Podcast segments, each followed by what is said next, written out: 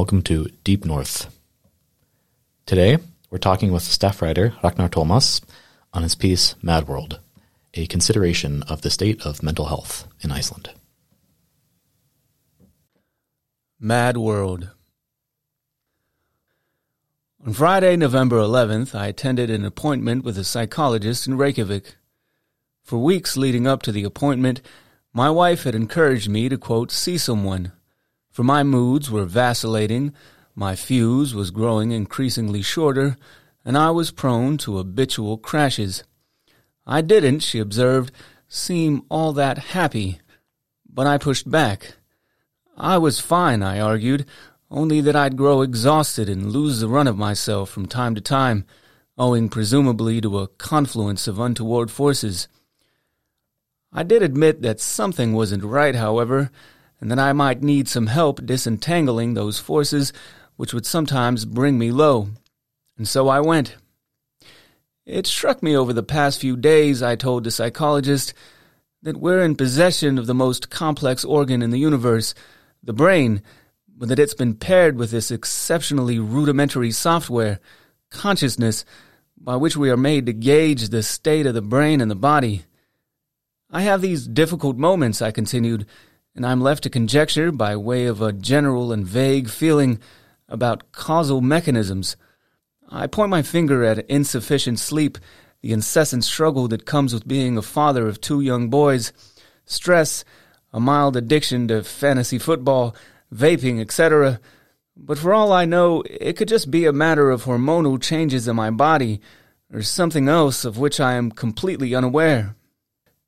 She sat and listened as I attempted to make some kind of point, relating also to how the modern world just seemed to offer endless avenues toward addiction and deficiency, prior to pushing back against my notion that we can't know what's going on.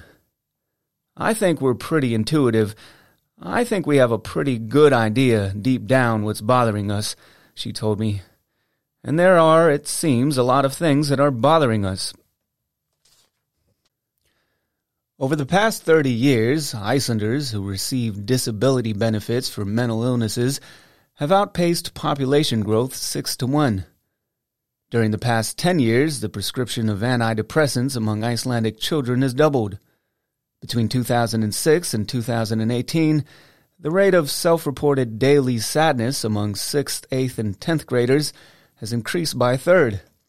In 2014, 81% of the eldest group of primary school children in Iceland rated their mental health as good or very good. In 2021, it had declined to 57%. And between 2000 and 2005, 1% of deaths among Icelandic teenagers younger than 18 were by suicide. Over the past five years, that percentage has jumped to 9.2%. Root causes.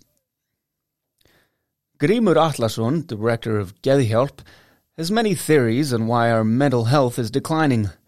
Most of them have something to do with our failure to prevent mental health care issues before they arise and our reluctance to look at root causes. In an article in Geðhjálp's latest publication, Grimur argued that 25% of healthcare issues, at least some would say 40%, are related to mental health while only 5% of the budget is allocated to the latter item. Running such an underfunded system for decades has consequences, he observed. When our money feels bad, the governor of the central bank steps up and announces that he will raise the interest rate to slow private consumption, to keep inflation in check. But where's our governor of central health? When suicide rates and opioid overdoses and drug prescriptions are inflated, who steps up and declares, we need to levy a tax on our citizenry to keep our mental health in order? I listened to Grimur, who sounds like someone who's been standing in a thunderstorm and is tired of being wet, railed against consumerism, maintaining that our endless chasing of material goods negatively impacted our mental health. And then there are the smartphones. We're on this dopamine trip, scrolling endlessly, he explained. It activates dopamine receptors in the brain.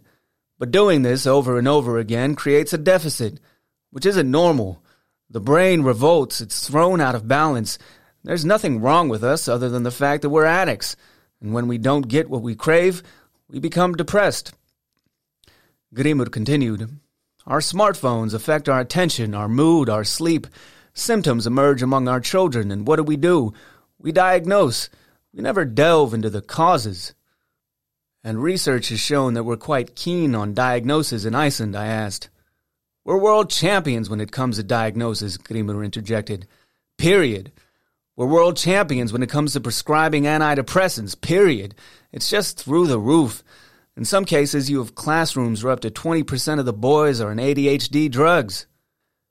And these are brain issues. You can't separate mental health from brain health, right? Well, that's the thing. How do you diagnose a mental illness? Well, according to symptoms. We know that something's going on in the brain, of course, but there are hormones and bacteria in the gut that influence mental health as well, blood flow, etc. But you can't take a blood test to assess the quality of your mental health, and that's what makes drugs so problematic. We know what morphine does, but many of these psychotropic drugs are like the Allied bombing campaigns that were carried out in the dark in the 1940s. We know there's a bridge there somewhere, so let's just blast it to bits. Personal responsibility. Ársæll Arnarsson is a professor at the University of Iceland's School of Education. He holds degrees in psychology and health sciences, alongside a PhD in biomedical science and has authored numerous articles on the well-being of children and adolescents.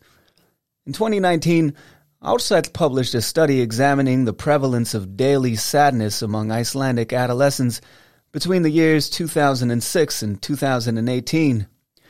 The study showed that rates of self-reported daily sadness had increased by a third, from 5.8% to 7.6%.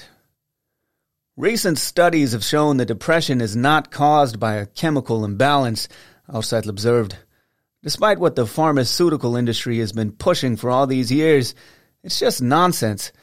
The majority of our mental health problems have to do with our environment, with our circumstances, and with the assistance that we're offered. We can't prescribe away these problems. In his dismissal of the chemical imbalance theory, Ársæll was referring to a recent overview of meta-analyses and systematic reviews, also mentioned in this year's Geðhjálp publication, that concluded that chemical imbalance as the cause of depression was, quote, unlikely. The finding calls into question the efficacy of antidepressants. In an article on the paper in Science Daily, lead author Joanna Moncrieff, a professor of psychiatry at UCL, remarked, I think we can safely say that after a vast amount of research conducted over several decades, there is no convincing evidence that depression is caused by serotonin abnormalities, particularly by lower levels or reduced activity of serotonin, which leaves environmental causes. As far as those causes are concerned, Ársæll pointed to some of the primary culprits for daily sadness as enumerated in his research paper. Sleeping difficulties, for example, growing up in a household characterized by low financial security, put participants at the greatest risk for experiencing daily sadness, 25 times more likely. These two risk factors were followed by the feeling that one was overweight, consuming alcohol habitually, being bullied, identifying as transgender, smoking, vaping, being socially isolated, etc. Also, students who admitted to quote a moderate screen time were 60% more likely to report daily sadness when compared to those who did not. Ársæll went on to raise an important point, one which cuts to the core of the difficulty of mental health personal responsibility. We need to pause for a moment, he remarked. We can reverse these trends but we must take them seriously. We must take responsibility for our own mental health. These days, the inclination is to outsource responsibility, but that responsibility is always ours. Sure, we need help from others, but we need to ask for that help. But these issues, as you mentioned, arise from our circumstances, smartphones, social media, etc. How do you take responsibility for things that are beyond your control? That's a good point, Ársæll replied. You don't tell a single parent on disability to turn to positive psychology. I'm deeply interested in the influences of society on the individual, but I'm still bothered by this notion that social influence trumps everything, that you're given a free pass. There are plenty of people who experience terrible things, but they never seek help. It's not your fault that something terrible happened to you, but you need to take responsibility for it going forward. It's a strange notion that taking responsibility for something somehow means that you're admitting that it's your fault. Burnout. A point against the argument that individuals must shoulder greater responsibility for their mental health was made, however unwittingly, by psychologist Steinunn Anna Sigurjónsdóttir. Despite being in a unique position to, quote, take responsibility for mental health, that position seemed only to exacerbate and prolong troubling circumstances. One of the founders of Litla Kvíðamiðstöðin, the Little Anxiety Center, Steinunn apologized for her late reply to my request for an interview by explaining that she had been on sick leave. I went on this massive burnout, she told me over the phone, while rather frantically it seemed, packing for a trip to North Iceland. That strikes me as somehow surprising, I observed, that a psychologist who you'd think would be uniquely equipped to prevent such a thing is experiencing burnout.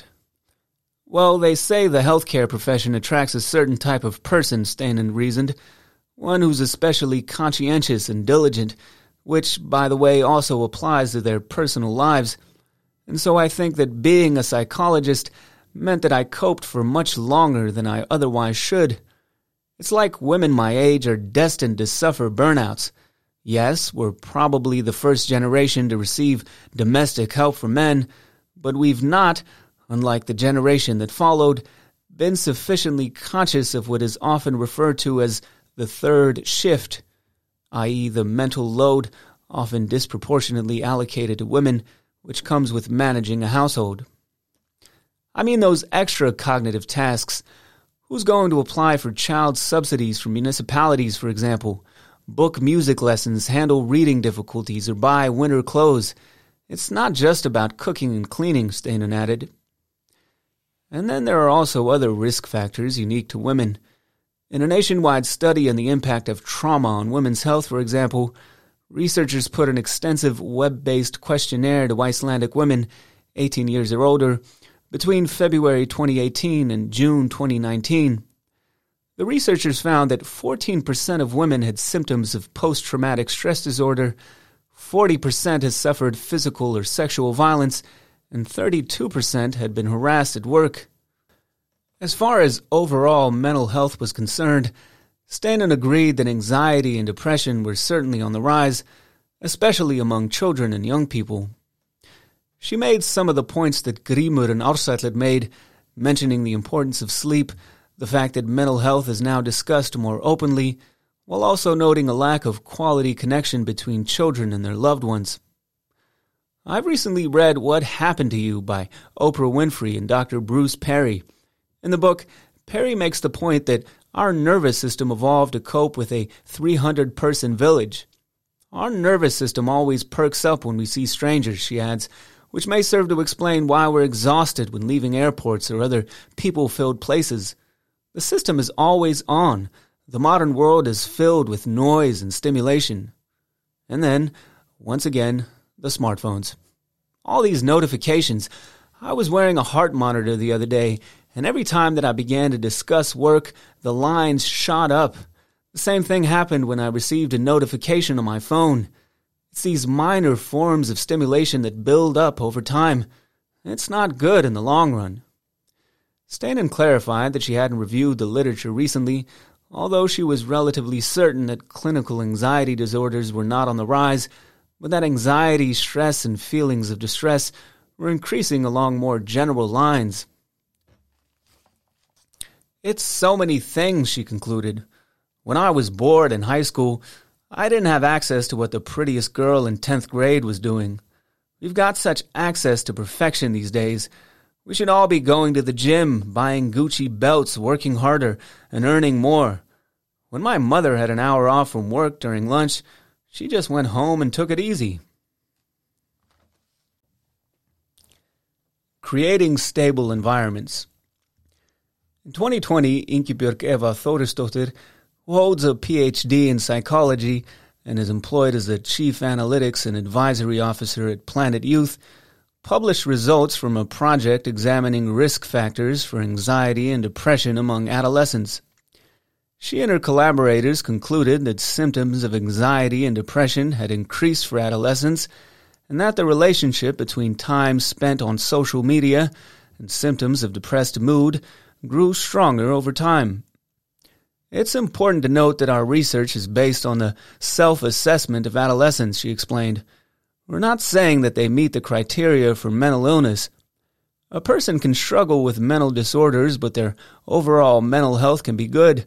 Likewise, a person can be free of mental illness, but their mental health can be poor. I told Ingibjörg that I'd spoken to a number of experts and that they all seemed to agree that our collective mental health, especially as it concerns children and young people, was declining. Yes, that's certainly what the data suggest, Ingibjörg replied, both in terms of self-reports, long waiting lists, and how busy the child and teenage psychiatric wards have been. But why? We begin to see changes in anxiety levels among girls in 2013 and 2014, which coincides with the time that social media was becoming more popular. Research indicates that there's an association but it depends on how you're using these media. There's a stronger association between poor mental health and passive use, but if you're an active user, using social media to connect to friends, for example, well, that's different. One of the reasons social media use among the youth is problematic is the complex changes that occur during puberty, both in terms of the brain and social relationships. Being a consumer of social media at a time when your identity is developing, when you're making friends, and when the fear of missing out is the strongest, that's risky, Ingibjörg explained. This social comparison is complex because you're not just comparing yourself to those closest to you, but to people worldwide, to glossy images that don't reflect reality. Then there are also strong external factors. Sleep, for example. Those who sleep better report better mental health. And we were sleeping two or three more hours a night a hundred years ago compared to today, I read somewhere. I don't know about a hundred years ago, Ingibjörg replied, but we know that sleep is a pillar of well-being.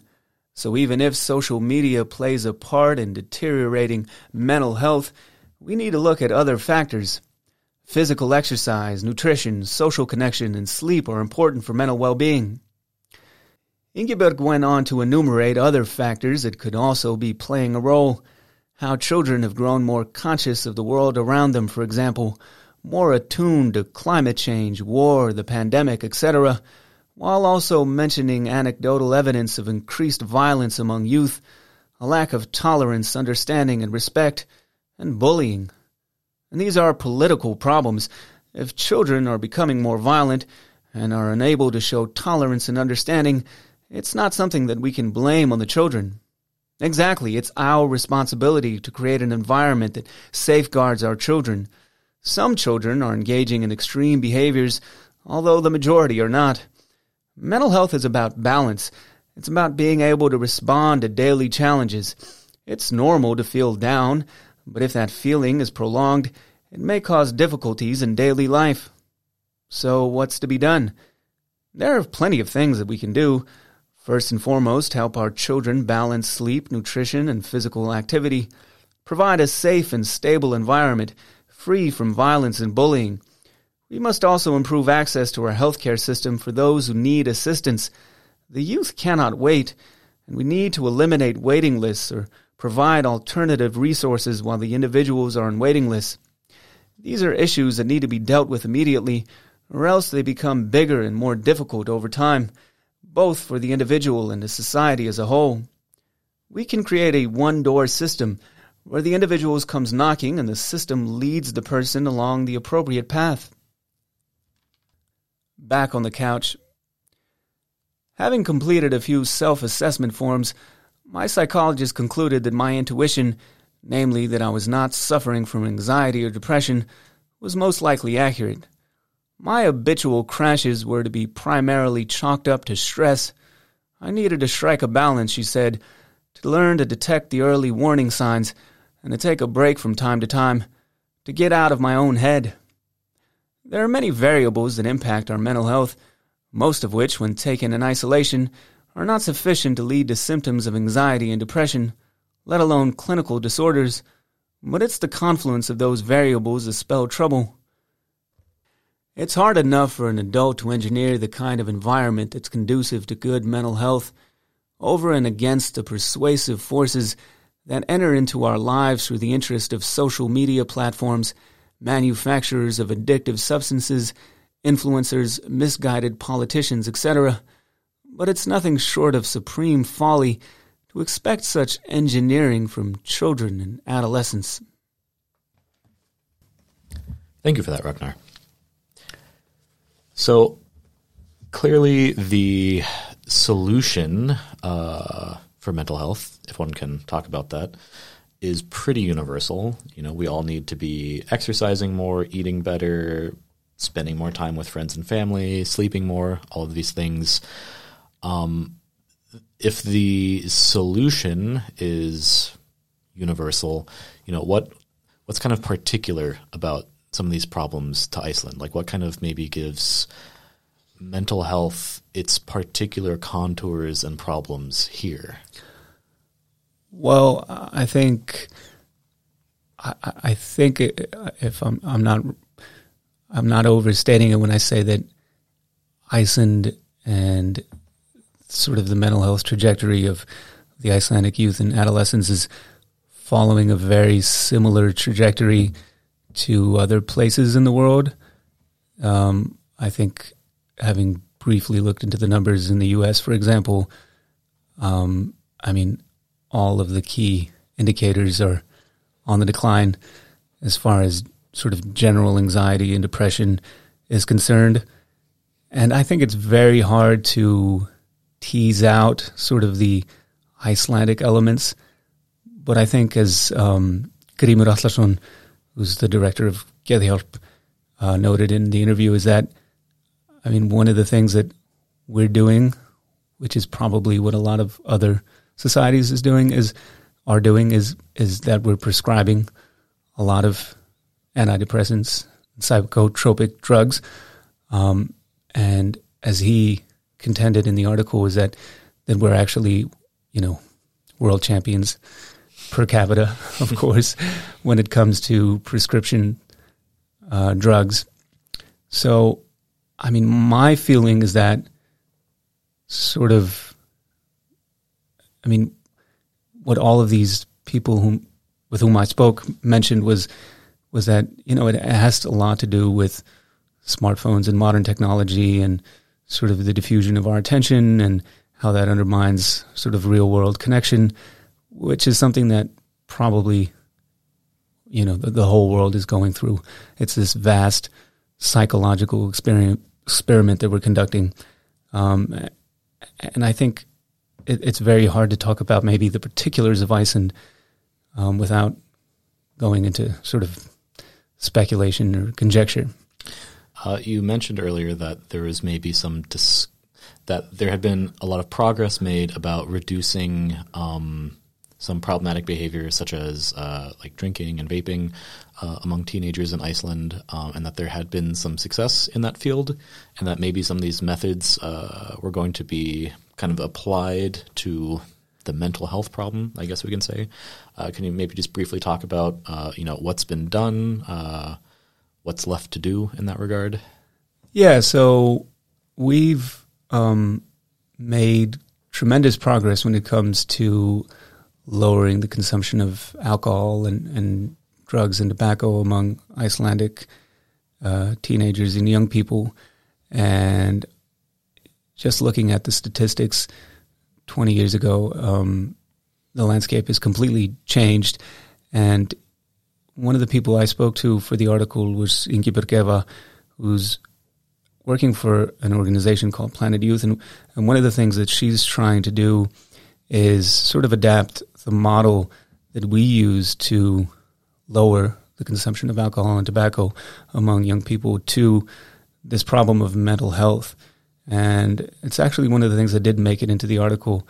Um, but as she mentioned, I mean, the the sort of the suite of of um, I, I guess you could say well what what what she's what was so successful about that model was that you know it was like this multi pronged effort involving all these various variables of like well we're going to you know we're going to use prevention we're going to teach prevention we're going to we're going to sort of activate and motivate these different communities that these people who who interact with our young people. Um, so, I mean, it's it's definitely an interesting approach and probably a very necessary one given the the numbers and the data. So that's something that, as as is quite clear in the piece, that you know this is the problem of mental health is not you know, eh, for my own parts, is not something that even though individuals can do a lot, that it's largely a, a political and a, a, policy problem. It's also maybe very difficult to talk about this um, when kind of like the second we leave the world of statistics, um, and sometimes it can be a little bit just impressionistic and we you know maybe just talk about these things with anecdotes uh, as evidence um, you know, but nevertheless, uh, one does have one's impressions, and you know, I mean, maybe something that I perceive, and you can kind of tell me if this is fair or not, um, is maybe a particular dimension to mental health in Iceland is, um, you know, I mean, obviously, Icelandic society is changing a lot, and it is a very modern country demographically in a lot of ways, um, and yet. Uh, it is still a small community in a lot of ways, and I think that that does put a kind of much higher pressure to conform, maybe, on young people. Um, and you know, I mean, obviously, to some extent, we're all kind of living in this world of images in social media, and uh, you know, like we kind of have this feed of what our life is supposed to look like, kind of fed to us all the time through social media and all these things. Um, and yet I do feel like this may be kind of image of the perfect glamorous world, and there's some sort of also connection there with like the tourism industry and social media.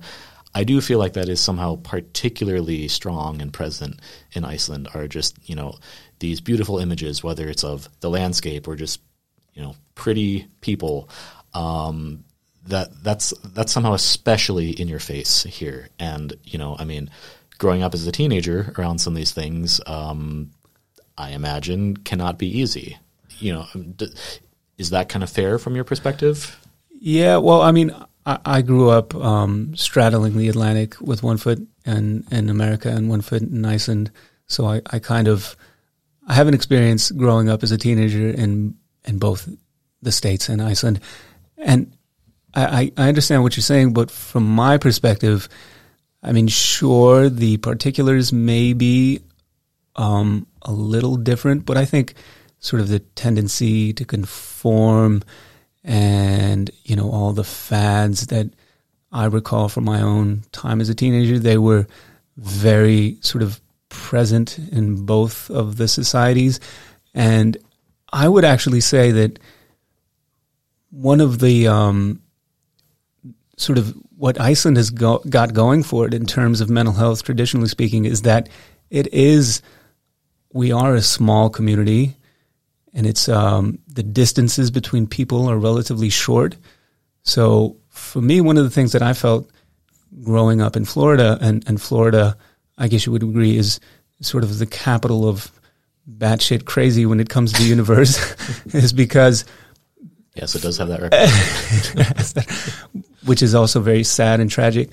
But one of the things that I, I felt when I was growing up there was that people didn't have close family around. It was not common for anyone to go visiting their grandma or their cousin's house or, you know, Sunday dinners at their aunt's. Um, people just didn't have that kind of that sort of support network. Everybody was, you know, their, their relatives were living in other states, and, and then you were growing up in these very isolated, gated communities where you had to drive to get anywhere.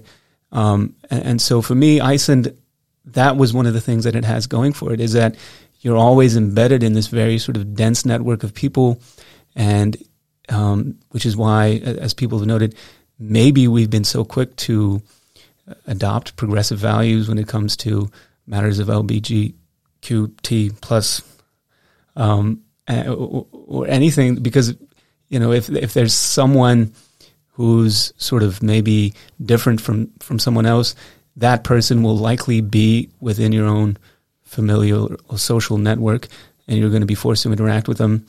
And and one of the things that I found especially interesting during the research of this article was that a lot of people mentioned that yes, that's what we have going for it. We have these intergenerational homes where we're interacting with older people. Um, we're getting a sort of broader take on on life. But today, on account of social media, and again, this is anecdotal evidence, but a lot of the people with whom I spoke mentioned this was that, you know, yes, you're going to your grandmother's or your aunt's house, but instead of having these sort of interactions connecting deeply, having conversations. You know, you're sitting on the sofa uh, on your phone and you're not interacting. You're not maybe getting that level of engagement or depth or meaningful conversation that you used to. And it was interesting speaking to one of the psychologists who runs um, who has this um, center for for teenagers and young people, the Little Anxiety Center, was that she said yeah, people in Iceland, the young people are, you know, they're much more conscious of these issues of mental health, but they're so much sort of less capable of discussing these issues with people, older people, with parents, aunts, mm. um, because they're just not used to having those kind of conversations. Um, mm. So I, I guess that's a sort of counterpoint to your point, but I get what you're saying. Another uh, field um, in which Iceland has made a lot of progress um, is, of course, gender equality. Yep. Um, you know, Iceland very much has a kind of international reputation for being one of the most equitable places in the world in that regard. Um, and yet, one of the other things that you do gesture towards in your piece um, are maybe some gains that are yet to be made um, in you know what's been called, I guess, the third shift. Um, and you know, I mean, to me, I guess this is also just an interesting problem because uh, it really kind of highlights the way in which um, these very personal things like mental health and also just larger policy things uh, collide, and how you can never really extricate these problems from each other because you know, stress and anxiety and, you know, these kind of maybe excessive burdens that are put on women um, in kind of their role in the third shift. You know, like like this very much has to do with, um, I mean, just like very practical things like the working week and, uh, you know, how much paid time off are we getting and salary and all of these things. Um, you know, so maybe I'm asking, uh, you know, what is there left to be done uh, in terms of kind of leveling the field in mental health um, from a kind of gender perspective? Yeah, that's this is one of the things that Steinunn um, Anna put her finger on was that uh, her generation of women, um, you know, although probably it was the first generation to receive any kind of domestic help from men, that her generation wasn't as conscious of what we in Iceland refer to as the third shift, which is sort of this extra cognitive load that comes with running a household. So yes, um, the men are stepping in to cook and clean and you know do the dishes and help get the kids ready for school and all of these things. But what's often overlooked is like you know these sort of smaller aspects that are somehow less sort of, I, I, I guess, noticed and and you know, you, almost thankless tasks, which also require a lot of cognitive bandwidth of like, okay, Yeah. um, who is doing all of the evening emailing? yes, who's thinking about, well, okay, his shoes are are, are small now, and uh, we've got to make sure that we're buying uh, the size up, and who, who's applying for municipal subsidies for this or that, and and as a parent myself, I, I think even though I fancy myself of belonging to that sort of later, more enlightened generation, I think I'm just as guilty as that of that as anyone else. Of like, well, I'm cooking and I'm cleaning and I'm I'm doing this, but when it comes to these sort of details, um, some of the, most of that largely falls on my wife, um, and I, I think that just cuts to sort of the larger matter at hand. Is that like she mentioned? Is that you know people, uh, you know, our parents when they got an hour off at lunch, you know, they'd go home and maybe have some lunch and watch some TV or just kick back. But now uh, there's so much stuff in the world and, and there's so many things that need to be done and the expectations are just through the roof. So, I mean, obviously that, that puts a, a burden on our mental health with um, just the complexity of the world. Yeah. Um, you know, I mean, I think that I heard someone say once uh, that anxiety today is rather like blood pressure. Yeah. We all have it. It's just this thing uh, that we have to kind of manage, um, and it's not a matter of, you know, having none of it. Um, you know, like it's just this level that we always have. Um, and so, yeah, I mean, this is a very universal problem. And, you know, I mean, maybe just my final question is, um, you know, I mean, what kind of drew you to this, like right now? I mean, like, like obviously, uh, mental health, anxiety, um, you know, it's very much in the discourse. We're all kind of thinking and talking about it all the time. But, you know, like, like, was there like a particular moment or story that kind of drew you to this right now? I mean, I think just the ubiquity of it, the sheer ubiquity, and this sense of like technology is making us miserable. And me and Greta, the editor, discussed well, is that true? Is there data to back that up? Are the smartphones and social media, is that really having a, a negative impact, or is there something else going on? And I, I think speaking from the experts, especially Inge, Ingeborg, who's done maybe most of the work um, specifically geared toward social media and smartphones will agree and does agree that, like she mentioned in the piece, that the anxiety levels anxiety levels for young girls begin to sort of shoot up around the same time that social media is becoming more popular. And obviously, just from your own experience, you feel that this can't be good. With Yeah, I mean, I think that this is a thought that all of us have had. And, you know, on the one hand, you can't just be conservative towards technology and just totally reject it because technology only moves forward and it's just up to us in some sense to find a way to live with it. And yet, I think that we all feel when we're using our phones that they're bad for us, and like we do feel it like on this really deep level, actually. Um, and is increasingly swallowing more devices, and it's you know your alarm clock, and it's the first thing you look at in the morning, and it's your music player, and blah blah blah blah blah blah. Um, and you know, like there is this way in which they just make us feel bad, and yet we have to use them.